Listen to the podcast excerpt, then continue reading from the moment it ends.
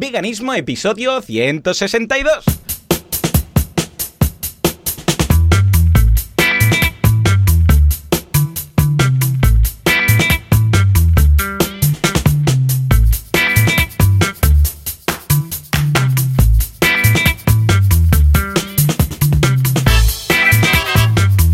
Días a todo el mundo y bienvenidos un día más, una jornada más, un domingo más a Veganismo. Ya sabéis que es Veganismo, el programa, el podcast en el que hablamos de cómo ser veganos sin morir en el intento, sin hacer daño a nadie y sobre todo a vigilar nuestros parientes cuando hay cenas familiares. De hoy vamos a hablar esto. ¿Quién hace esto? Bueno, pues Joseph de la Paz de Vitamina Vegana y Joan Boluda de boluda.com. Joseph, muy buenos días. Muy buenos días, Joan, ¿qué tal? O debería ¿Cómo decir estamos? muy buenos días. ¿Qué tal? ¿Qué tal? Cuenta, cuenta. ¿Cómo ha ido esta semana vegana? Bien, bien, bien. Ha ido bien, relativamente bien. Eh, como te comentaba antes, pues he tenido, eh, tenido una cena familiar que ahora lo vamos a comentar, un poquito, un poco alter, al- no sé si decir alterada, no, alterada no, alterable. Bueno, alteradora más que nada, porque a mí me dejó alterado. Sí, Eh, ¿no? Fue el precio que pagué por no, por no echar chispas. Bueno, Ya, digo, por, no ya, echar, ya. por no echar llamas. Chispas eché. me, me lo veían, pero bueno, me aguanté, hice un algo, algo evité, pero bueno. Eh, bien, bien, en general bien. De hecho, sí, ¿sabes lo que pasa? Eh, tenía varias cosas que te quería comentar de la última semana, últimas dos semanas veganas, y ahora mismo se me, se me ha...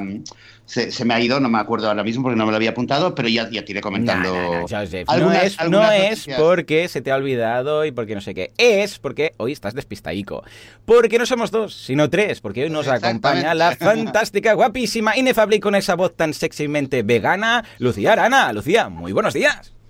Hola chicos, buenos días. Eh, Qué Venga, Juanca, vosotros. pon un aplauso, por favor, que es Lucía. Ha venido la Buenos días, Lucía. ¿Qué tal? ¿Qué tal? ¿Cómo va todo? Muy bien, muy bien, muy contenta, muy bien, con muchas ganas de hablar de este tema. Ay, sí, ay, sí, qué bien. Ay, qué bien, qué ilusión o- oír tu voz una vez más en el podcast. Me hace ilusión, ¿eh? Porque yo venía para acá como triste, tengo que confesarlo. Venía triste, pensaba, ah, Joseph, ese pesado con sus cosas y esos pelos. Y de repente digo, ay, pero si hoy viene Lucía. No iba a venir, ¿eh? No iba a venir ni nada. Iba a decirle a Joseph, ay, Joseph, que me duele la rodilla. Que me pegué un leñazo ayer con un patinete eléctrico por Madrid de historia. Estaba yo con Paul, pero bueno, esto es otra historia. Suerte que soy vegano y se me va a curar muy rápido. ¿eh? Claro. Pero, pero nada, ha sido, ha sido tú que he dicho, hostia, he visto la luz y digo, si va Lucía, pues yo ahí he venido medio cojo, arrastrándome por el suelo desde casa hasta el estudio, pero vamos, parecía Vietnam esto, yo ahí sangrando y todo, digo, no, Lucía tiene que verme. Y aquí estoy, aquí estoy. Lucía, ¿qué tal? ¿Cómo van estas preparaciones de fiestas navideñas? Pues mira, yo muy bien, porque yo personalmente no, no tengo ningún problema con estas fiestas, porque ya desde hace muchos años las paso con mi familia, digamos, no de sangre. Bien. Entonces, eh, afortunadamente puedo elegir con quién me junto y esto hace que no tenga ningún, Ah, ninguna situación de conflicto. Pero las he tenido y bueno, y comprendo lo que muchísima gente tiene, tiene que pasar. O sea que Mm. empatizo, empatizo, empatizo con todos los oyentes y las oyentas. Totalmente, totalmente. Escucha, en casa estos días, eh, seguramente que sí, ¿no? Pero como hablamos hace poco del tema y no estabas por aquí, aprovecho y secuestro unos minutos para preguntarte si has visto ya The Game Changers, este documental eh, de una aproximación mm, al veganismo desde el punto de vista de la salud, atletas, competición y tal. Sí, lo he visto, lo he visto y lo he recomendado mucho. Me, gustó mucho, me pareció una americanada, que ¿Qué? ellos de verdad son Mm. unos auténticos genios haciendo este tipo de documentales que parecen marketing continuamente. Eh, para, eh, a ver, es un enfoque un poco, pues esto que hacen ellos, ¿no? También en, en, en Cowspiracy también lo hacían un poco y en What the Health, ¿os Mm. acordáis? También he leído un artículo en el que intentaban desmontar, ¿no? Ponía Sí, como esto pasa, desmontando. esto ocurre. Sí, desmontando las medias verdades de The Game Mm. Changer y tal.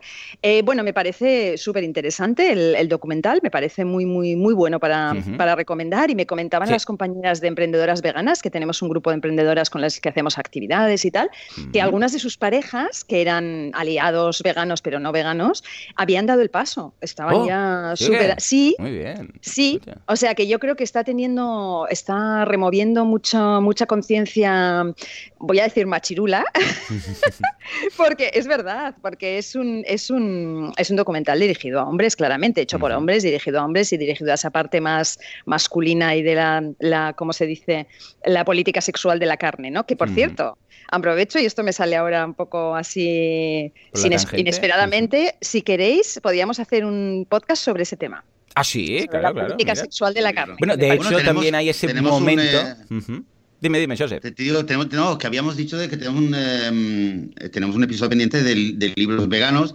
Eh, eh, no, que no sé, yo había pensado quizás de ir, podríamos dedicarle un episodio a, a- a un libro en particular y entonces hacer el, eh, en honor al, al libro de Carol Adams de la política sexual de la carne. Por ejemplo, sí, yo creo que es un, Chan, sí, chan, yo creo chan. que es un tema del que, del que debería- deberíamos Mm. hablar, porque además en el documental se, mm, bueno, se apela a esto, ¿no? Cuando sale el hijo del, del, del- del estudio de China, este que habla con los bomberos, no, no recuerdo su nombre, pero bueno, con el tema de la potencia sexual y todo esto, ¿no? Es algo que, bueno, y también con los tres chicos a los que le... Bueno, es que no quiero hacer spoilers, no quiero contar Mm, nada. Bueno, no, no, ya comentamos No, ya así hemos un hecho, poco por encima, pero sí que Ah, estamos de acuerdo. pues- Sí, Pues estamos de acuerdo en que es un documental que eh, a ver, está pensado para ser un bestseller de turno, un, a ver, que haya mucha gente que lo vea. Entonces, ¿qué pasa? Que siempre hay un equilibrio de si esto es el doctor Greger hablando hora y media sobre, yo qué sé, pues los principios químicos del cuerpo y tal, pues esto va a ser un peñazo y nadie lo va a ver.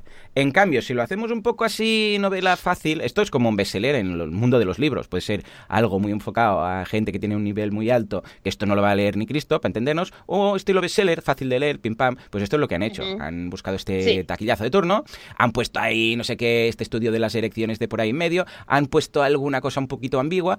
Eh, Lo malo de esto es que luego, como bien dices, Lucía, tiene mm, rápidamente sus eh, críticas y sus debunking ¿eh? Ah, de Game Changers y tal, pero ya es lo que se busca, ya se sabe que en el momento en el cual no pones ahí todo estudios científicos para que nadie pueda, para enrocarte y que nadie pueda atacar, pues simplemente van a salir mil vídeos más diciendo, no, pero esto no es cierto, y luego alguien levantó más peso que Patrick, y luego no sé qué, pero bueno, esto ya sabemos que forma parte, pero yo creo que es un activo, una herramienta muy potente para mostrar o para recomendar a ciertas personas cuando veis que encaja ese perfil, ¿eh? que dices, "Ah, pues por ejemplo, a mi sí. entrenador se lo pasé y le dije, hey, mírate Sí. esto, y lo miró y le gustó y dijo, ostras, pues mira, esto me ha hecho pensar lo de la sangre, cuando hace lo de la sangre miran a ver las- la grasa en sangre, eh, si es más Sí. transparente, no sé qué, estas cosillas, pues escucha, mm, ha comprado más seitan que, que el que compró la semana pasada, ya es algo. Desde luego. O sea Sí, que sí. bien, o sea que bien. Bueno, va, eh, regresemos al tema, porque hoy Lucía ha venido con sus apuntes, ya sabéis que es la alumna aplicada y estoy seguro que era la, la que sacaba sobresalientes y todo el mundo le tenía rabia en el cole, pero mirad ahora que la hemos arreglado. Y ha reducido de 12 a 3 páginas, o sea que bien.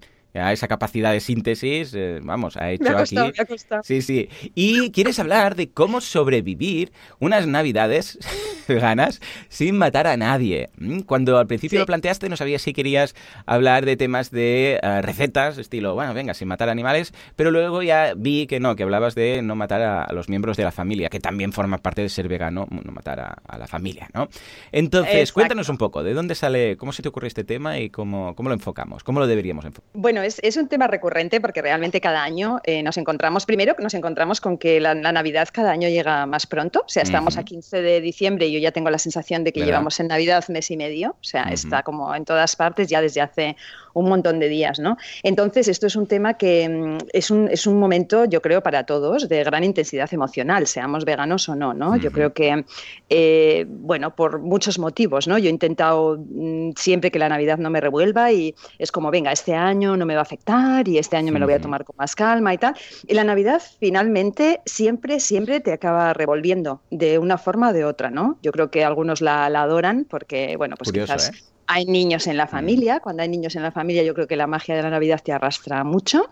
Y bueno, si no hay niños pequeños y en cambio la gente ya es más mayor y van faltando seres queridos y tal, pues son navidades especialmente duras, ¿no? Yo este Mm. año pasado perdí a mi madre, perdí a Mm. mi perra, perdí, bueno, a mis dos perras, o sea, realmente pues va a faltar mucha gente, ¿no? O sea, va faltando mucha Sí. gente cada vez Mm. más.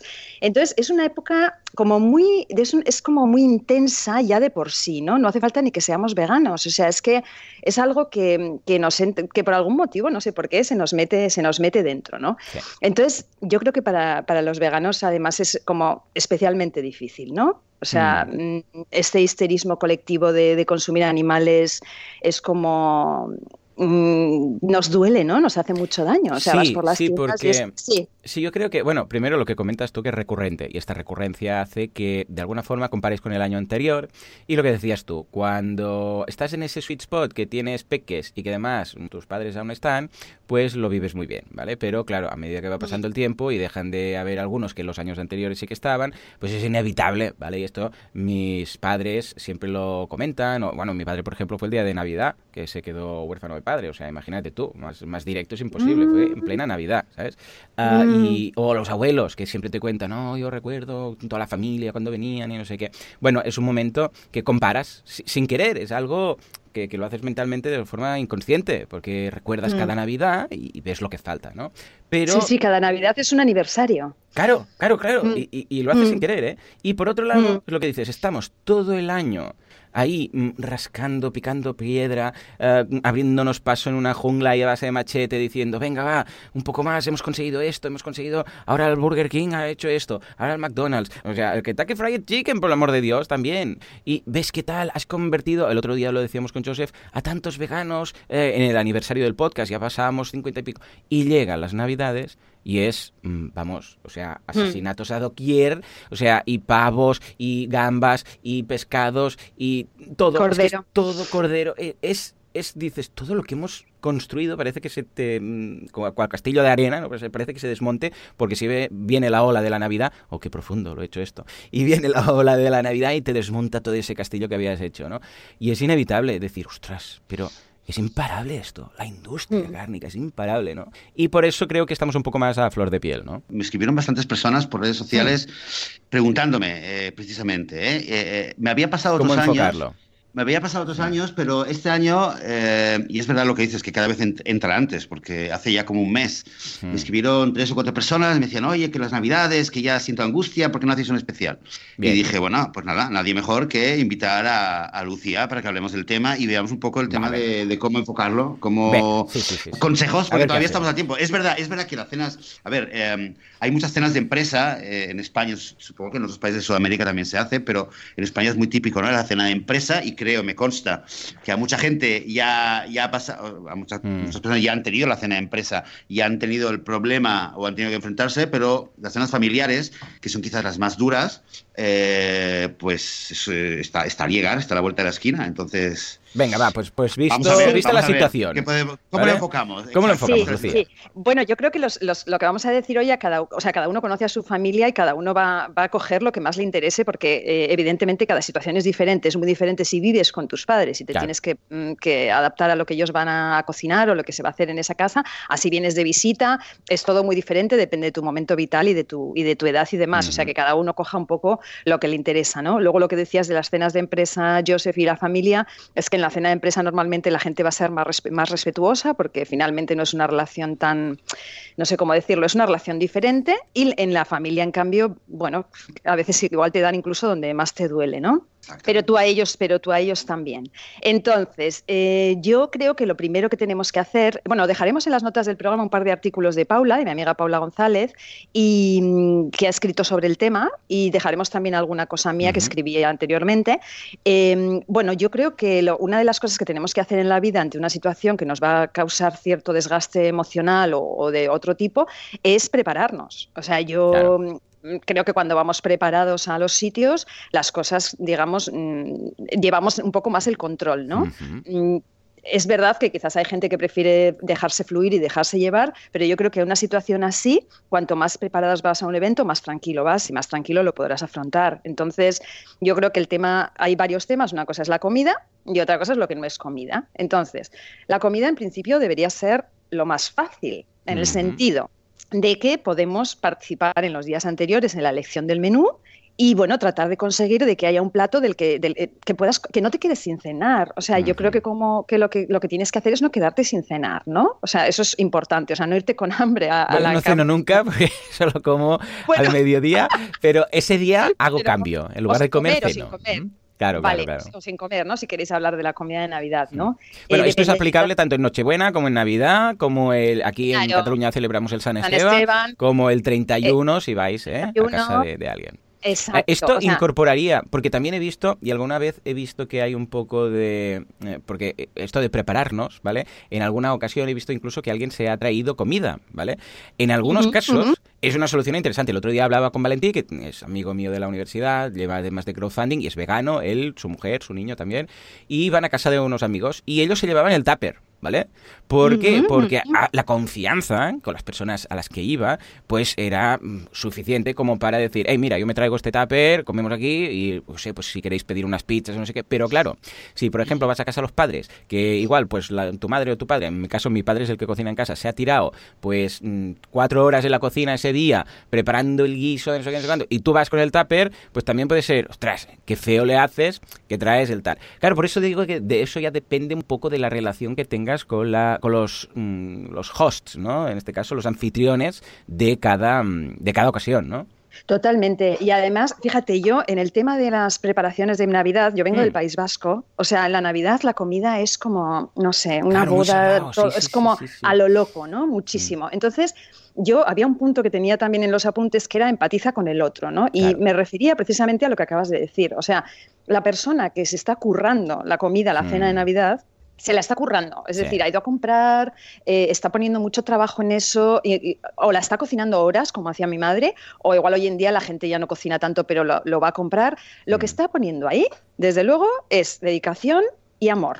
Sí. Entonces, tú llegas Mm. y piensas que estás despreciando el animal muerto, piensas que estás despreciando el cordero muerto, que estás teniendo mucha compasión y estás siendo san vegano porque estás teniendo mucha compasión Mm. con el cordero muerto, y lo que esa persona siente es que le estás despreciando Sí, a él. sí, sí, o sea, estás despreciando a ella, le estás despreciando su amor, su dedicación, todo lo que se lo ha currado. O sea, ahora me llega esta niñata o niñato con la moda esta vegana y diciéndome que tal, ¿no? O sea, eso es una eso es algo que tenemos que tener en cuenta. Eh, A mí, me, a mí me parece importante entender que mm, tenemos que empatizar con ellos, tenemos que empatizar o no, ¿eh? O sea, o no, quiero decir, igual no tenemos que empatizar, igual ya está en un punto la cosa en el que es el año en que tenemos que romper las relaciones con ellos, que tampoco digo que no, ¿eh? Claro. O sea, no digo que haya que huir a toda costa del conflicto. Yo creo que si debajo hay mar de fondo Mm. y es gente con la que tienes que romper relaciones, pues oye, pero que si no es así, si en el resto de las cosas eh, tu relación con tu madre es una relación satisfactoria y es una relación Claro. de amor, quizá no es esto donde tenemos que cargar las tintas, ¿no? Ujú. Porque quizá tu madre es una aliada, aunque haya hecho cordero este año para cenar. El tema de los aliados es un tema muy, muy interesante. Importante, sí. Muy interesante. Cuando leí lo que escribiste, me, fue quizás uno de los conceptos que más, me, me- más resonó en mí y, y me identifiqué. Eh, bueno, quizás voy, voy un poquito atrás, ¿vale? Para comentar esto. Sí. Eh, porque voy a hablar un poco de la, de la experiencia que he tenido hace dos días. Tuve una cena familiar, mi hermana ha venido, mi, eh, mi hermana ha venido de visita de Francia y bueno, ha habido, hubo, vinieron un montón de amigos, de familiares, amigos de amigos y hubo una cena familiar bastante, bastante grande el viernes eh, aquí en Jerusalén y y a pesar de que yo, en teoría, en teoría, eh, estoy totalmente de acuerdo y firmo, firmaría y he escrito cosas en, en este sentido, ¿no? De la, la, lo importante que es el poder comprender, el entender, el, el no entrar en conflicto, el, el, pensar en los animales más que en tener razón. Sin embargo, esta cena, por varios motivos que también yo soy consciente de que llegué a la cena ya un poquito eh, mal emocionalmente por otros temas que no tienen nada que ver y llegué ya un poquito, un poquito, no, no estaba yo en mi mejor no. forma, ¿no? Pero el caso es que, claro, empezó y, y, y me noté que yo estaba muy sensible eh, con un montón de cosas.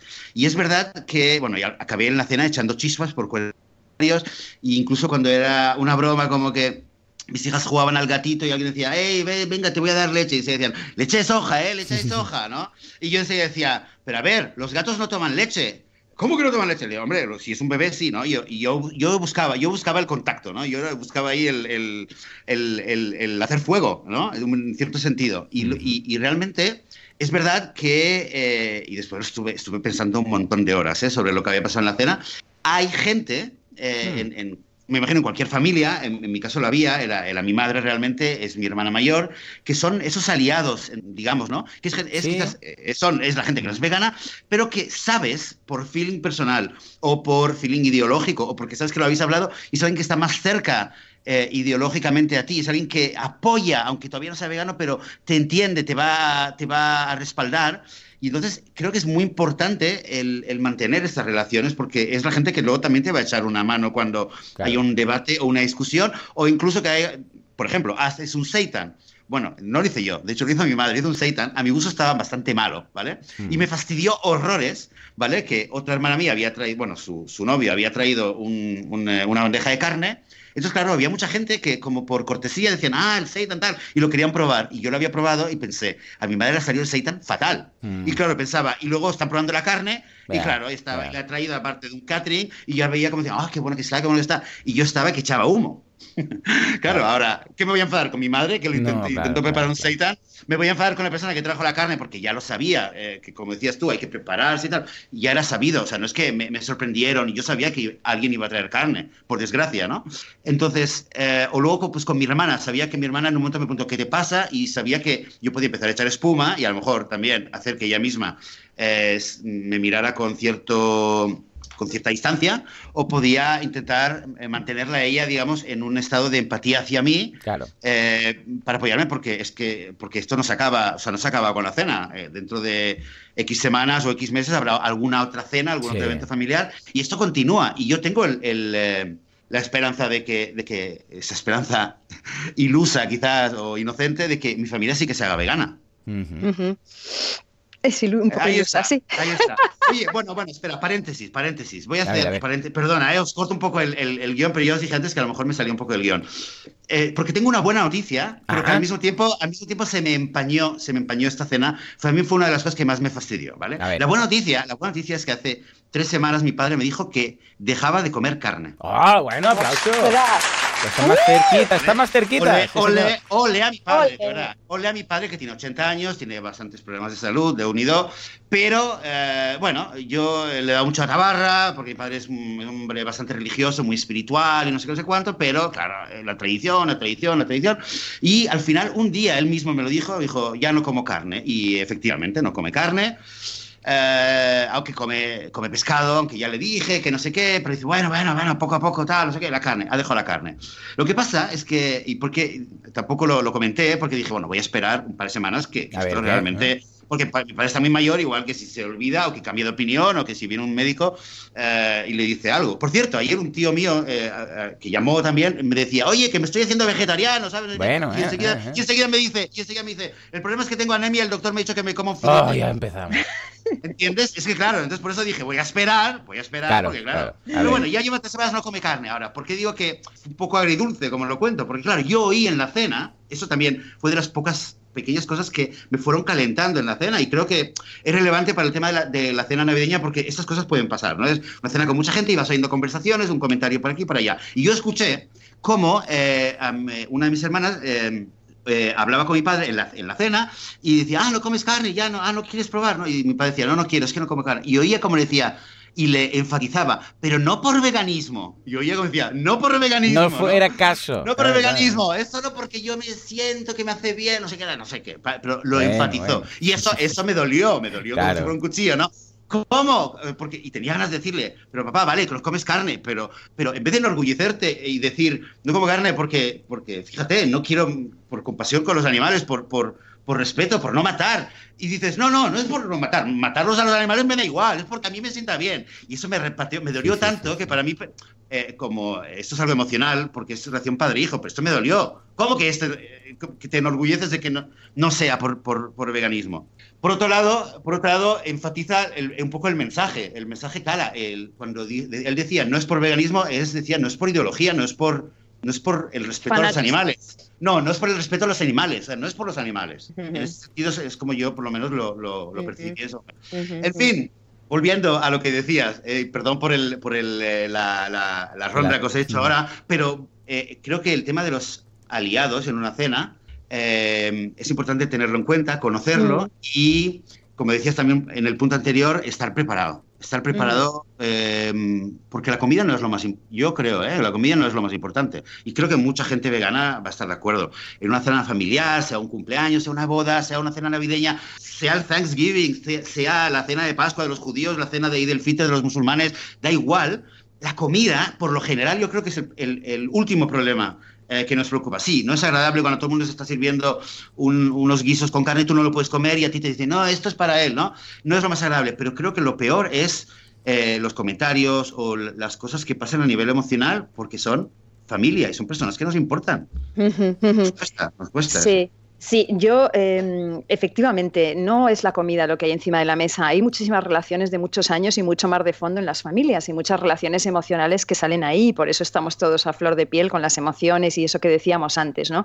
Respecto a los aliados, yo no sé si habéis vivido esto. Yo ahora menos, pero cuando era más joven más, eh, estabas con alguien que tenías mucha confianza, que podía ser tu pareja o quien fuera, y con alguien que tenías menos confianza. Y la persona de menos confianza te estaba tocando mm, las narices de alguna manera, ¿no?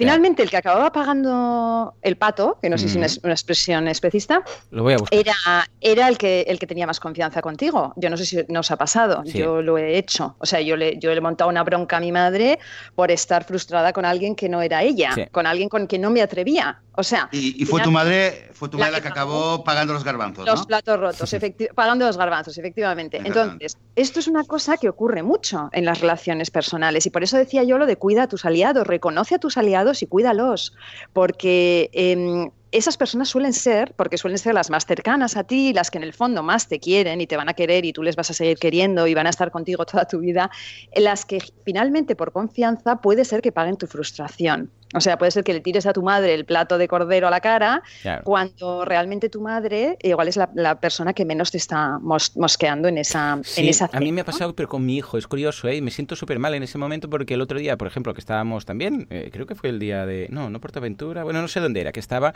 uh, pues mi hijo comiendo, bueno, estábamos toda la familia y había también mi sobrino, y mi hijo empezó a veganizar al otro, porque tal, porque esto, y el otro decía, no, porque entonces no tiene, y claro, mi hijo ahí tope, tope claro buscaba mi, mi, defensa, ¿no? Mi apoyo de decir, papá, cuéntale que se está equivocando y que esto que está diciendo no es bueno. Pero claro, era mi sobrino. Entonces, claro, llego a ese punto de decir, claro, ahora sí le digo, sí, eh, Jan tiene razón, porque mira lo que estás comiendo, porque era leche, no sé qué, y digo, descalcifica los huesos, porque, los huesos, porque tal y cual, no sé qué, no sé cuántos, y, y, atacar a mi sobrino, por decirlo así, o decirle, bueno, Jan, deja el tema, porque quizás ahora no es el mm. momento, pero claro, entonces mi hijo es rollo, entra en un shock de, pero a ver, esto que, estábamos diciendo no era tan importante, los animales, no sé qué, ¿a qué viene esto ahora, papá? ¿Sabes? esto, Este punto, no sé, ¿cómo, ¿cómo lo enfocarías tú? Porque es que estás entre, mm, entre la espada y la pared. Porque por un lado, puedo decir, sí, sí, mi hijo tiene razón y esto que está comiendo... Pero claro, hay mi sobrino y su madre ahí diciéndole que eh, porque está comiendo esto se está descalcificando los huesos y porque está comiendo la gelatina que lleva huesos de animales, entre otras cosas cerdo, y mi, mi, mi no nieto, mi sobrino no come cerdo porque su padre es de eh, Jordania y no comen cerdo ahí y tal. Y, y, claro, podía haber atacado y hacer un cao técnico ahí directamente, pero claro, pero si decía que no, o, que mm, o, frenaba a mi hijo, queda mal, porque mi hijo era el rollo, papá, pero estoy buscando aquí tu, tu apoyo, ¿qué, ¿qué, está pasando, no? ¿Cómo lo, cómo yo, yo, te digo, eh, perdona, eh, yo, yo, aquí lo tengo, no, yo, yo aquí lo tengo muy claro. Ya, que, no, lo tengo muy claro, no haría un caos, yo no iría al líder, le empezaría a vasallar con argumentos, porque obviamente no sería, no estaría equilibrado, no, no, no, no tendría sentido, ¿no? Empezar a pasearle con, con argumentos y datos y tal, pero sí que, eh, pero no, no, tampoco cortaría tan rápido el, ímpetu vegangelista de, de, mi hijo, de mi hija. De hecho, me pasó una vez y, y, te digo por qué, porque creo, para mí, eh, es más importante. O sea, si yo puedo zanjar, digamos, acudir en ayuda eh, eh, del joven activista que, que, es mi hijo o mi hija en ese momento y darle un apoyo, cerrar con un par de frases o con una frase y cerrar el tema, el otro niño tampoco es que le estoy apaseando ni va a decir, oye, papá, mi, mi, tío me ha dicho que no sé qué, no sé cuándo. Tampoco es que estoy haciendo nada, al fin y al cabo he dicho, sí, es verdad que no hace falta proteína para no sé qué o cualquier cosa que le digas y, creo que para mí es más importante eh, esta coherencia con, con, nuestros hijos, ¿no? Porque luego explicarle lo que estamos hablando, es que una conversación como esta, eh, de intentar comprender a los carnistas y tal, esto a un niño, a nuestros niños, yo creo, que les cuesta relativamente comprenderlo más. O sea, el tema de, de cómo, de por qué a veces nos, nos lo tenemos que callar, eh, ¿no? Que es un poco lo que decías, que Jan te decía, te miraba un poco diciendo, pero ¿cómo? Eh, ¿Cómo que lo deje? Si es lo más importante, ¿no? No es tan importante, pues mira, lo estoy explicando. Claro. Y me pasó una vez, me pasó una vez con una niña que estaba, estaban hablando en el colegio del tema del agua y tenía un panfleto del agua, que hay que cerrar los grifos y no sé qué, no sé cuánto. Y mi hija, eh, no sé qué estaba hablando con ella, pero fui yo el que le dije, ah, se lo dije a mi hija, pero iba para la otra niña, era en plan, sí, pero sabes que, sabes que cada vez que alguien come un filete de carne está tirando no sé cuántos litros de agua por la, por la tubería, al suelo, lo que sea.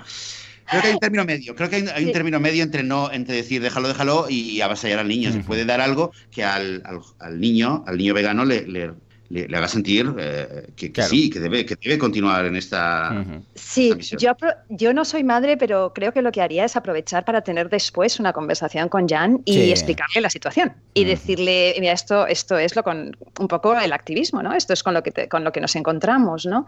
Eh, tampoco lo desautorizaría a Jan, claro que no, y estoy segura de que tú no lo hiciste.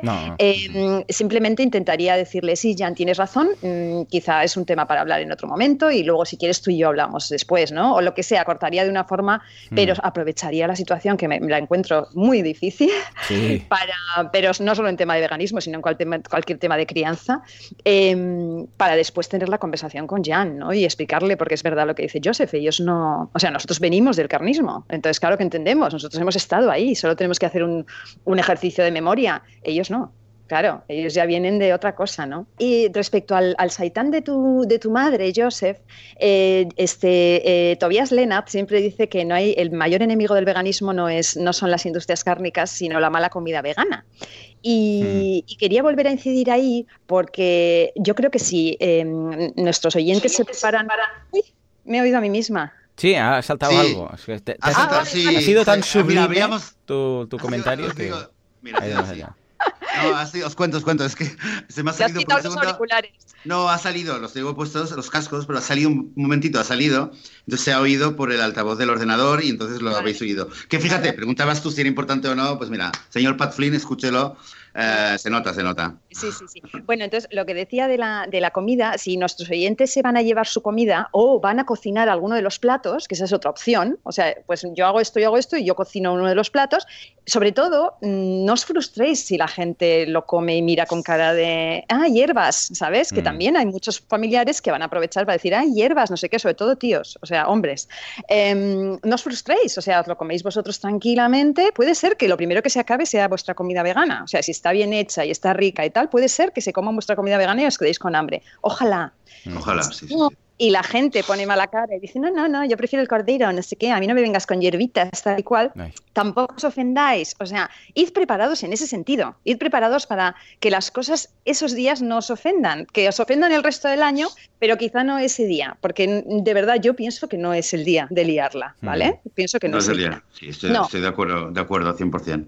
bueno, por cierto, por cierto, hice, hice un hummus, de verdad, por mi madre eh, preparó así tal. Yo preparé un hummus, el hummus sí que tuvo mucho éxito, incluso gente que decía que, ah, tal, tal. Eh, fue, un, éxito el hummus y es verdad que a veces ir y llevar tú un plato que sabes que va a tener éxito, pues ayuda mucho, aunque no, no garantiza ningún éxito, ¿no? Pero ayuda, ayuda un poco para, suavizar el ambiente. Y a no quedarte con hambre, Joseph. Es que para mí quedarte sí, también, también.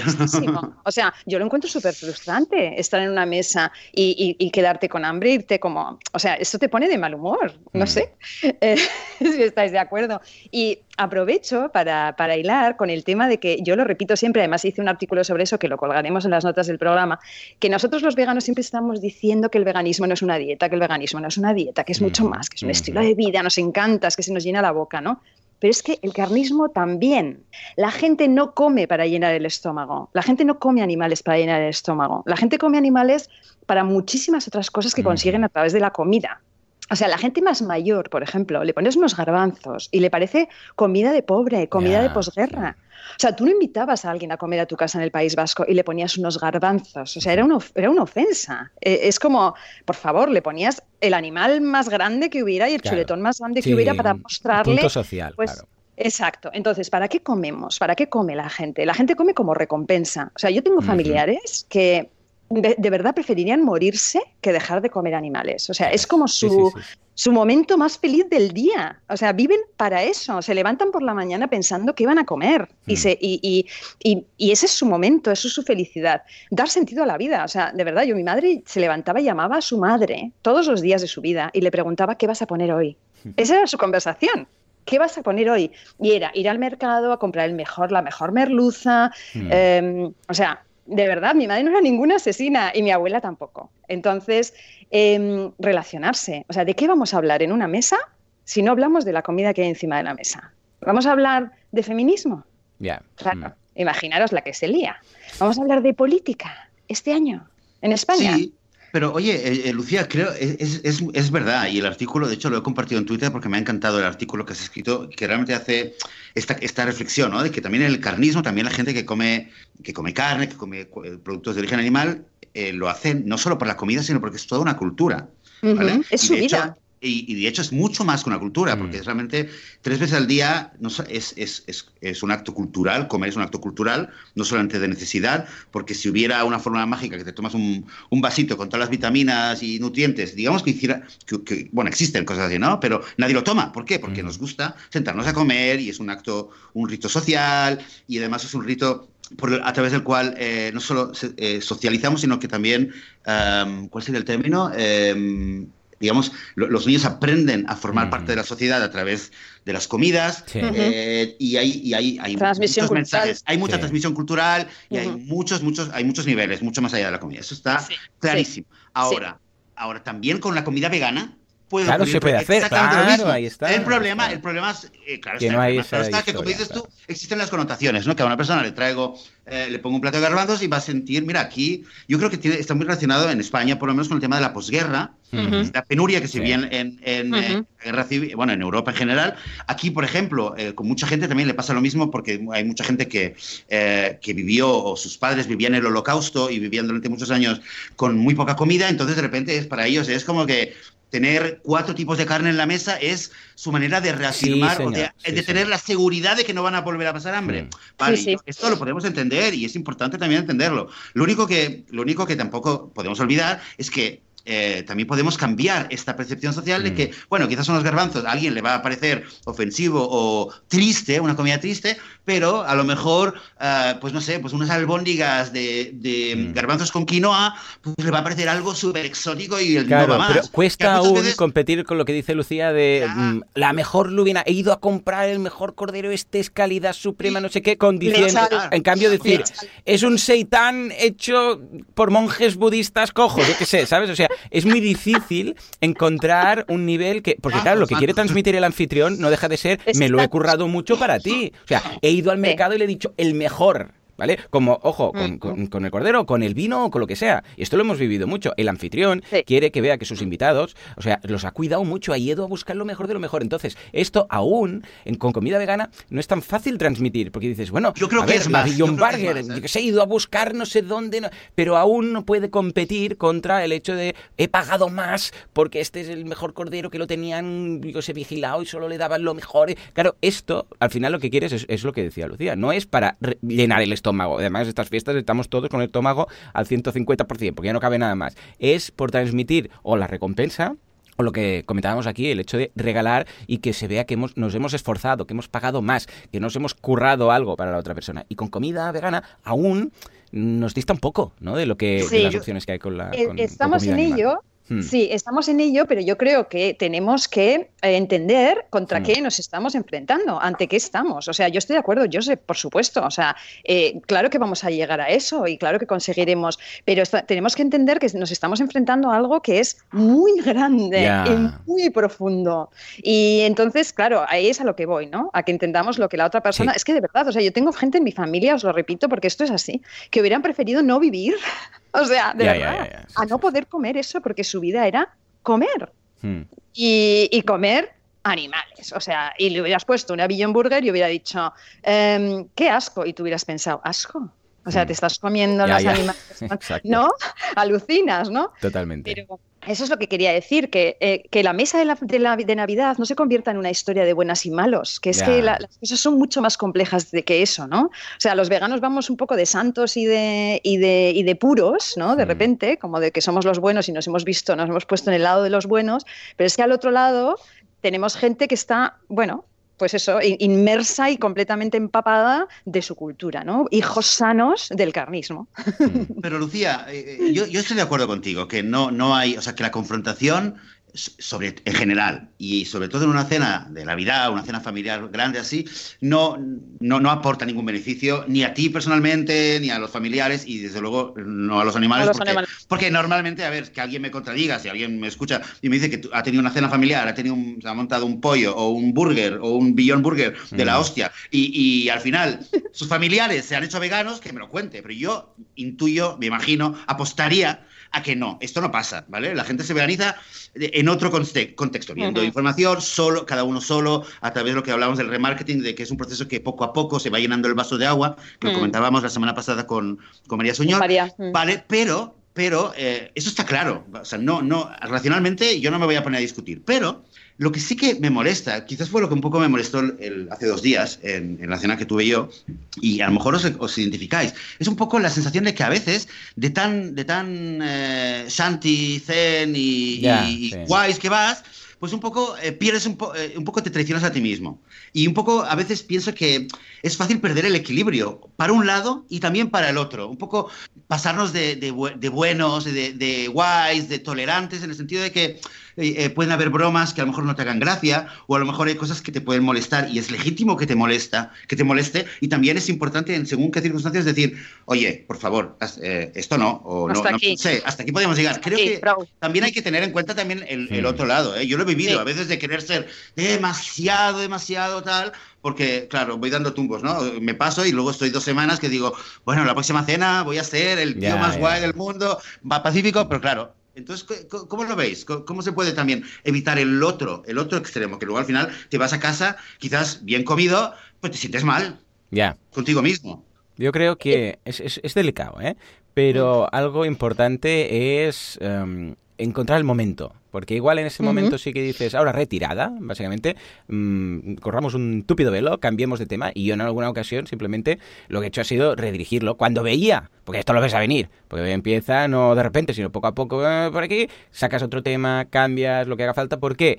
Porque más vale una retirada a tiempo y luego y esto no sé si lo hablábamos, hemos hablado mucho antes de empezar el programa o después, luego sí hablar con esa persona, ¿eh? o con tu familiar, o con tu hijo, con tu madre, y un día pues hablar de, hey, vamos a hablar de esto, ¿tienes alguna duda? Pero quizás ese no es el momento en plena cena de Navidad, ¿vale? Con el vino, que igual algunos han tomado ya unos cuantos vasos y tal, igual no es el mejor momento. Entonces, eh, quizás es mejor, mira, un día que como este primo, pues lo veré, yo que sé, no sé cuándo, con mi padre, no sé qué, eh, que no tenga, que esté solo con esa persona, que no haya más gente, que no esté el vino de por medio, un día, escucha, eh, ¿esto qué tal? ¿Quieres que lo hablemos? Dediquemos un rato. Podemos estar hoy media hora, una hora. Antes lo, comentabas tú, Joseph, hablando dudas que puedas tener. Yo comparto como lo veo, como, pero en un momento más neutral que no en el calentón del momento, ¿no? Hay veces que sí, que, que escucha, es como va. Pero creo que a veces es mucho mejor cambiar de tema, escurrir el bulto, dejarlo y luego Ah, ya, ya os digo, sin vino y más, con la mente más fría y, y pensando el mensaje para esa persona, porque claro, cuando estamos en una cena de Navidad hay de todo. Hay gente pues que va a necesitar una aproximación más suave, gente que necesita una aproximación más tranquila, gente que igual le puede recomendar un documental y todos tienen su proceso y todos tienen su camino. Entonces, de uno en uno es más fácil. Yo creo que por aquí deberíamos ir. O al menos escuchas que las navidades son para disfrutar con la familia o con los amigos o con esas personas con las que te apetece pasar la Navidad. Y no para hablar de política o de veganismo o de feminismo, de lo que sea. Ojo, siempre y cuando no haya pues, suficiente confianza y buen rollo como para hablar de todo ello sin, bueno, sin mala sangre. Totalmente de acuerdo, Joan. Yo creo, había puesto uno de los, de los epígrafes, le había, mm. había titulado Conoce tus límites. Y yo creo que conociendo tus, conocer tus límites solo se hace em, llegando a ellos. Es decir, claro, uno sabe, uno al final igual tienes que tener una bronca unas navidades para que al año siguiente ya no te apetezca repetir eso, ¿no? Eh, yo tenía un amigo que siempre decía que em, los mejores contratos, y esto hablaba de tema profesional, se firman con gente con la que has estado a punto de romper negociaciones, ¿no? Porque finalmente te han mostrado, te han mostrado hasta aquí voy a llegar y no, y no voy a llegar más allá, o sea que yo lo dejo, dejo la mesa, ¿no? Entonces, em, creo que conocer los límites es muy importante porque hay veces que tenemos ganas de camorra y entonces tenemos ganas de camorra y tenemos ganas de liarla. Entonces la liamos, la liamos, y, pero tenemos que ser conscientes de que la estamos liando porque tenemos ganas de camorra, no porque queremos ayudar a los animales. Entonces, si queremos ayudar a los animales, eh, es, eh, lo he escrito también en el, en el, guion, es más importante lo que sale de tu boca que lo que entra en ella. O sea, es mucho más importante, no hagas sentir a la gente avergonzada en una mesa de Navidad, no, mm, no, hagas, no crees una situación em, desagradable que se va a quedar ahí para, para la historia familiar, ¿vale? Si quieres ayudar a los animales. Ahora, y también hablaba de esto, que me parece muy importante, la familia. cuando hablo de familia, mi familia no es mi familia de sangre. Yo tengo una familia elegida. La familia es mucho más que esto. Entonces, tú puedes tener una bronca del 10 en una cena de Navidad y seguir teniendo una buena relación con tu familia. O sea, puede ser. Y también puede ser el momento de romper las relaciones con según quién y no pasa nada. O sea, yo he dejado de tener relación con muchísimos miembros de mi familia y no ha pasado absolutamente nada. O sea, ahora con 53 años pienso que la familia está absolutamente sobrevalorada y nos cuentan muchas historias de que la familia y la familia y la familia puede ser un nido de frustraciones, de mala salud mental, de muchas desgracias y de mucha infelicidad. De manera que con el tiempo ir dejando gente fuera de tu vida tampoco pasa nada. O sea, yo quiero desdramatizar en todos los aspectos. O sea, no pasa nada por tener la bronca quizá, pero tampoco pasa nada por no tenerla. O sea, no le estás fallando ni al cordero muerto ni a ti mismo. No. O sea, en ese momento igual estás pensando en un bien mayor, ¿no? Claro. Entonces, ahí es donde voy con lo de desdramatizar, que yo creo que nuestros oyentes seguramente o son veganos o son aliados. ¿vale? Y si, y, si, y si no son veganos y están escuchando el podcast, es que son aliados de los veganos, ¿no? Con lo cual, yo creo que desdramatizar es una, no sé, es como una un consejo que yo daría en estos días en cualquier tema, porque es que estamos con la emoción a flor de piel. Y yo sé que el feminismo también va a ser un tema en las mesas de Navidad y va a ser un tema que va a, a levantar ampollas y entonces, quizá desdramatizar, y una cosa que dice Paula siempre, Paula González, es quizá vamos a, usar el humor en algunos casos, ¿no? Vamos, mm. es difícil, ¿eh? Yo sé que es difícil allí con el cordero muerto encima de la mesa em, usar el humor. Y cuando digo humor no digo sarcasmo, ¿eh? Porque el sarcasmo es, muy, ya, ya. Uy, final línea ahí. es muy peligroso. Es muy peligroso que a veces la gente, o sea, poner a alguien en evidencia con sarcasmo tal, también es, al final es shaming, ¿no? Entonces, pero el humor, ¿no? Quizá, bueno, con un poco de elegancia nos salimos del tema. Mira, yo en nuestra casa en Navidad, cuando éramos pequeños, poníamos la tele y martes y 13 y el José Mota y nos salvaba de tantas conversaciones desagradables, oh, porque allí no había nada de lo que hablar en lo que nos hubiéramos puesto de acuerdo. Entonces, claro, O sea, no sé, ponga, pon la tele, habla de Netflix, habla de la última serie que Oh, sí, sí, eso es muy bueno, ¿eh? ese recurso está genial. Yo en alguna ocasión cuando veo que, uy, que esto se acerca, por lo que sea, ¿eh? A veces es por veganismo, a veces es un tema de política, porque también parte de mi familia eh, siempre tienen que meter el tema de que si esto o lo otro, y es sacar una serie, sacar una serie. Por cierto, has visto, ahora que no tiene nada que ver, pero... ¿Has no, visto? Bueno, el último documental. Ah, no, no, ya, no, entremos ahí. No digas que es vegano, no, digas que es vegano. Yo tengo cuatro o cinco series de estas Con el, que Hamilton y Djokovic. No, no, no, no, o alguna de esas de amor y familia y eso. Sí, sí, alguna de estas que, oh, has visto este de esta serie que tal, que no sé qué, y de repente, a quien más que menos ya está, y ya rediriges el tema y dices, uff, salvados por, por, por Netflix. en fin, antes de acabar, un par de cosas. Primero, hemos comentado dos frases de esas de, ay, ay, ay, esto sirve o no. La primera era la de montar el pollo, que sí, que sí, que se puede decir, lo recordamos, que pollo no es de el animal, sino de pollo, que es una eh, expresión, esto ya viene de hace mucho, que es un banco de piedra que arrimado a la pared acostumbra a colocarse junto a las puertas de las casas o pueblos, que viene del latín podium, y esto era del siglo XIX, de cuando hacían esas charlas eh, en las plazas concurridas, se subían en un, en un banco, en un podio de esto, un pollo eh, que venía de ahí, y hablaban y decían que vendría un salvador y les salvaría, no sé qué. O sea que sí, que es mm, vegana la frase. Y hoy hemos comentado otra. Vamos a seguir montando podios, ¿no? Que sí, sí, podéis. ¿no? ah, exactamente, Lucía, estaba ahí, muy bien, muy bien. Pues lo he buscado. y atención, porque también es safe, es una safe sentence, uh, vegan sentence. ¿Por qué? Porque su origen se ubica en una expresión que utilizaba la sociedad cristiana en los siglos XVI y XVII contra el pueblo judío. Era frecuente que en aquella época se les culpara de cualquier mal que aconteciera, ya fueran o no responsables. El pueblo, el pueblo hebreo solía decir que con su fe se mantenía a lo largo de los siglos porque tenían un pacto con Dios, y los cristianos hacían mofa de esta afirmación y les amenazaban diciendo que pagarían el pacto. Atención, el pacto. Hay distintas teorías sobre la forma concreta de este pago, ya que en algunos sitios se comenta que era a través de impuestos especiales solo, que solo pagaban los judíos y abonaban en cambio, y en otros se afirma que este pago no era real, que solo era la forma de amenaza con daños físicos a sus propiedades. O sea que, a ver, a ver, te digo una cosa, nos metemos de un jardín para meternos en otro, ¿eh? También, porque Sí, por eso. pasamos del veganismo a la religión y dices, Dios mío, esto es un campo de minas, ¿no? Pero vegano, lo que es vegano, mm, animales no están por ahí. No es pato, sino Bueno, pacto. especi- especista no es. especista Exacto, no es, vale, exacto. pacto, Pero bueno, pacto, no, mejor, mejor obviarla Oye, esta, ¿eh? Ya Yo, ves tú, si os es parece, curioso. Para, para terminar, Dime, aparte va. de hablar de temas alternativos, yo quería decir Hmm, un par de regalos que, que podíamos, eh, Ah, guay. podríamos recomendar. Venga, recomendad algún regalo, recomendad algún regalo vegano. Yo quiero recomendaros, Venga. no sé si la tenéis ya, pero a mí me ha cambiado la vida y me la he comprado hace muy pocos días, A ver, a ver. la Chufamix, que es el aparato de hacer leches vegetales. Chufamix, esto es nuevo. No, a ver, Chufamix. Chufamix. a Ah, Vamos a ver, es una, es una genialidad. Haces la leche de cualquier tipo de cereal, fruto seco, lo que sea, en cinco minutos. ¿Qué me cinco dices? minutos, ¿Sí os qué? prometo. A ver, lo estoy Y mirando. terminas, te dejas de tetrabricks, te dejas de plástico, o sea, es lo más ecológico y lo Ah, bueno, pero que me- es como manual, ¿no? O sea, no es Sí, nada es que se manual, enchufe. es manual. Anda. Y, No, no, pero no, ¿y no es esto no acabas no. haciendo unos bíceps de Patrick Babunian aquí, eh?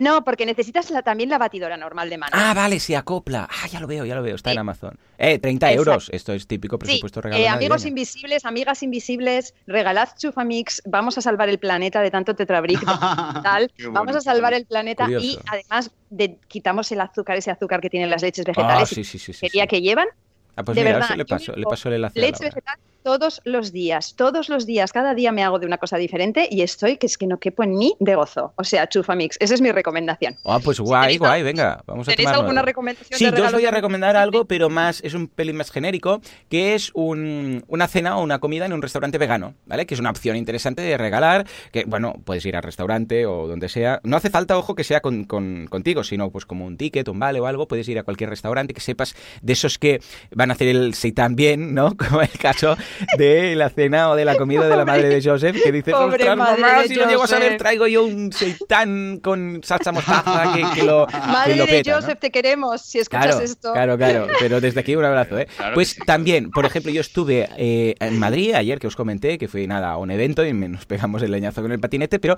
yendo a Empatía, que es un restaurante que está al ladito de Atocha, que estaba todo riquísimo. O sea, y mira que nos acabamos de pegar una leche y no estaba yo para... Pero, o sea, me emocioné tanto y pedí tantas cosas que salió la cocinera y me dijo, escucha, que, que veo que solo sois un adulto y un niño, porque iba con, con Paul, ¿no? Dice, es que habéis pedido mucha comida, ¿eh? Y yo, sí, sí, se trae para acá. Y pedí de todo, desde unas albóndigas de soja, a unos espaguetis hechos con calabacín, que esto es un clásico que ya vemos cada vez más. Tenían también la Vegan Burger, que la probé por primera vez después de tanto tiempo, y sí, efectivamente, simula muy bien pues la, la típica hamburguesa de carne. Mm. Luego también pedí ah, una, un... ¿Qué era? Ah, Eura, que Eura está por todas partes, ¿eh? Un día tenemos que hablar de la Sí. estrategia de marketing de Eura. Sí, sí. Está en sí. todas partes. Como dice una amiga mía, es el Rosalía de la comida. ¿Verdad? Pues que, mira, ¿ves? Una, hay una parábola. Pero, eh, pero es que en hoteles, no sé, y además han logrado algo que a nivel de marketing hace muchos años que no, que no veía en ninguna parte, que es que han conseguido que su marca se convierta en un genérico. Como, como Sí. Celo, que es una marca, Mm. o aquí en, en Cataluña decimos mucho Bambas, ¿no? Para zapatillas deportivas, Sí, que era una marca. Kleenex. Claro, todo esto Mm. son marcas que se han hecho genéricos. Y Eura lo ha Mm. conseguido. Eh, no pollo, ya existía el no pollo, pero claro, no pollo quedaba muy cutre. Y han creado esta palabra, esta marca, que lo tienen ellos, está registrado el logo, todo, pero la gente ya dice Eura como para, como para un producto nuevo. O sea, como un producto que es esta especie de pollo, ¿vale? Es Eura. O sea, pero bueno, esto ya da... Pero es que a nivel de marketing, o sea, es que vale la pena hacer un capítulo entero, ya lo veremos, ¿no? Brutal. Pero, pero vamos, lo han hecho muy bien. Luego, bueno, pedí como cinco platos, ¿vale? Y claro, la, la cocinera. Y después incluso pedí postres y pedí pan y pedí todo. Pero bueno, eh, yo creo que eh, vale mucho la pena lo que comentábamos. Buscar un restaurante de esos que dices, este le va a gustar porque lo conozco y tal y cual. Y regalarle, pues para él o para él su pareja, que vayan un día y lo disfruten, ¿no? Porque esto les puede dar pie a ir un día a probar algo y decir, ostras, pues sí que no solamente son hierbitas, ¿no? O sea que ahí quedaría. Muy Venga, bien. Joseph, Bien, ¿qué, bien. qué re- qué recomiendas regalar? Ah, bueno, uff, yo de regalos soy bastante malo yo para el tema de los regalos, pero yo, bueno, quizás soy un poco... Me pillas así y yo cuando... Y, y me pasa mucho que no sé qué Imagínate regalar. que querías Me regalar voy- alguna cosilla. Va. Alguien. No, me voy a "Algo los con un- libros. Yo es que me voy a los libros, según a Ah, quien vale, sea, ¿eh? ¿eh? Pero yo me iría a un Vale. libro y si es una familia, eh, según quien sea, pero ahora mismo estoy pensando en el, en el libro, bueno, quizás no es... Sapiens. No, no, más que ¿Sapiens? estaba pensando en el de Robbie, Robbie Roth, que salió en español, el de que es para niños, porque eran Ah. como animales. Es para niños, en teoría, mayores de 6 años, pero, pero esto lo ve un mayor. eh, eso es el típico libro que lo puedes ver con los aliados, digamos, con, con gente que, que ya que esté dispuesta a abrirlo, porque no cualquier persona Claro. está dispuesto a abrir, ¿vale? Por ejemplo, en el caso de mis padres, eh, el libro de la Revolución Vegana está ahí fijo, ¿no? Porque les hace mucha gracia Ujú. que yo haya escrito un libro, ahora leérselo, lo que es leérselo, de principio a fin, ¿no? Alguna vez lo han ojeado, mi hermana, sí, estuve le- el otro día estaba aquí y tal, leí un capítulo, ah, está muy bien, muy interesante, no sabía esto, ¿no? Pero claro, el libro de Robbie Roth es un libro que se lee mucho más fácil, es más llamativo, tiene dibujos y se lee, Claro. se lee en una sentada y va bien también para niños cuando pueden haber una situación como, por ejemplo, Joan, tú con tu, tu primo, Claro. el niño, tal. Es Sí. una idea, ¿vale? Oh, oh, pero es que esto, Lucía, has Oh, abierto bueno. una caja de Pandora, de Pandora aquí, ¿eh? Ahora. Porque, porque esto da para un episodio. ¿Qué te parece, Joseph? Sí, si con un poco hacerlo más la semana que viene. Sí, hacer uno, porque claro, ahora estoy pensando en libros. Por ejemplo, es verdad que yo he regalado, por ejemplo, el del Dr. Greger, de cómo no morir, a ciertas personas y que les ayuda mucho. Que no es un regalo vegano. Él sí es vegano, evidentemente, el Dr. Greger, todos, todos lo conocemos ya. Pero da cosillas y mm, para ciertas personas puede interesar mucho. Incluso hacer qué regalar a un vegano, qué regalar a alguien que puede estar interesado en el veganismo, a alguien que no lo es, y dar un par de ideas desde libros Ujú. a, bueno, un documental es Ujú. muy difícil porque un documental es no, más regales, ¿no? regales, regalos Sí, regalo, algo Ah. de regalar. Venga, va, vamos, a- vamos a Oye, pensar. bueno, y ya, que hemos hablado del tema, también un regalo para, bueno, para estas navidades, habría que hacerlo antes de las navidades, es una suscripción a Netflix, ¿eh? Yo creo que a mi, a mi tío, el de la anemia, Directamente, le voy a ¿no? regalar una, una, le voy a hacer una suscripción a distancia para que se vean unos cuantos documentales y mira, así Muy tendré bueno. que hablar para salir del Sí. tema. Y Medio también. año de Netflix. ¿eh? Medio Ujú. año de Netflix, ya está. Ujú. y, y que vea documentales. Entonces, a Oh, mí que le oh, gusta ver documentales. va, va a ser guay, va a ser guay. Estadísticamente no va a poder no caer en un, en un eh, documental Claro. que no sea vegano. Totalmente. Oh, oh, pinta bien, ¿eh? Hacedlo, oh, mira, hacedlo, Lucía. Hacedlo de cara a Reyes. Venga, sí, sí, sí, sí, sí. haced el, el- el programa, me parece muy buena idea. Ah, va a ser Venga, mucho. Mira, ya nos has solucionado un, un tema para un eh, nuevo episodio. Claro que sí. Y además que estoy pensando ya. en- Tía, eres una mina. Super ideas. Oh, qué guay, qué guay. Pues venga, va, vamos a hacer esto. Vamos a preparar un especial para regalos de Navidades. Vamos a intentar hacerlo. Creo que la semana que viene no tenemos invitado, ¿verdad, Joseph? Eh, Sí, porque... sí, sí, la semana ¿Sí? pasada. Sí, tenéis a Sí, María. Vale, entonces- ah, claro. que- Sí, sí, que lo la- movimos. la- sí, lo Vale, pues para el otro, ¿tenemos hueco para el otro? Antes eh, de Navidades. Venga, va, vamos a intentar. vale. será, será el 1 de enero, ¿no? Me parece, si no me equivoco. Vale, pues, pues venga. Vais un poco tarde, pero bueno. Sí, sí, vamos justicos, vamos justicos. Pero bueno, siempre podemos comentarlo luego también en redes. En todo caso, ahí está. Bueno, Lucía, muchas Vale. gracias por pasarte por aquí, por darnos ideas para nuevos episodios, que siempre hace mucha ilusión. ¿m?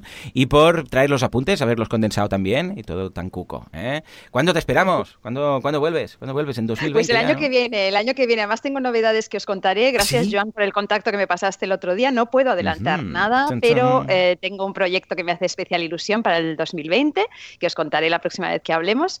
Y hasta entonces yo os quiero desear a todos los oyentes y las oyentas mucha feliz Navidad, muchas fiestas buenas y sobre todo noche de paz, noche de amor, mucha lucidez, mucha paciencia y, y bueno, y, lo que os digo, ¿no? Que todo lo que hagáis estará bien hecho. Y desdramatizar, desdramatizar. En, fin.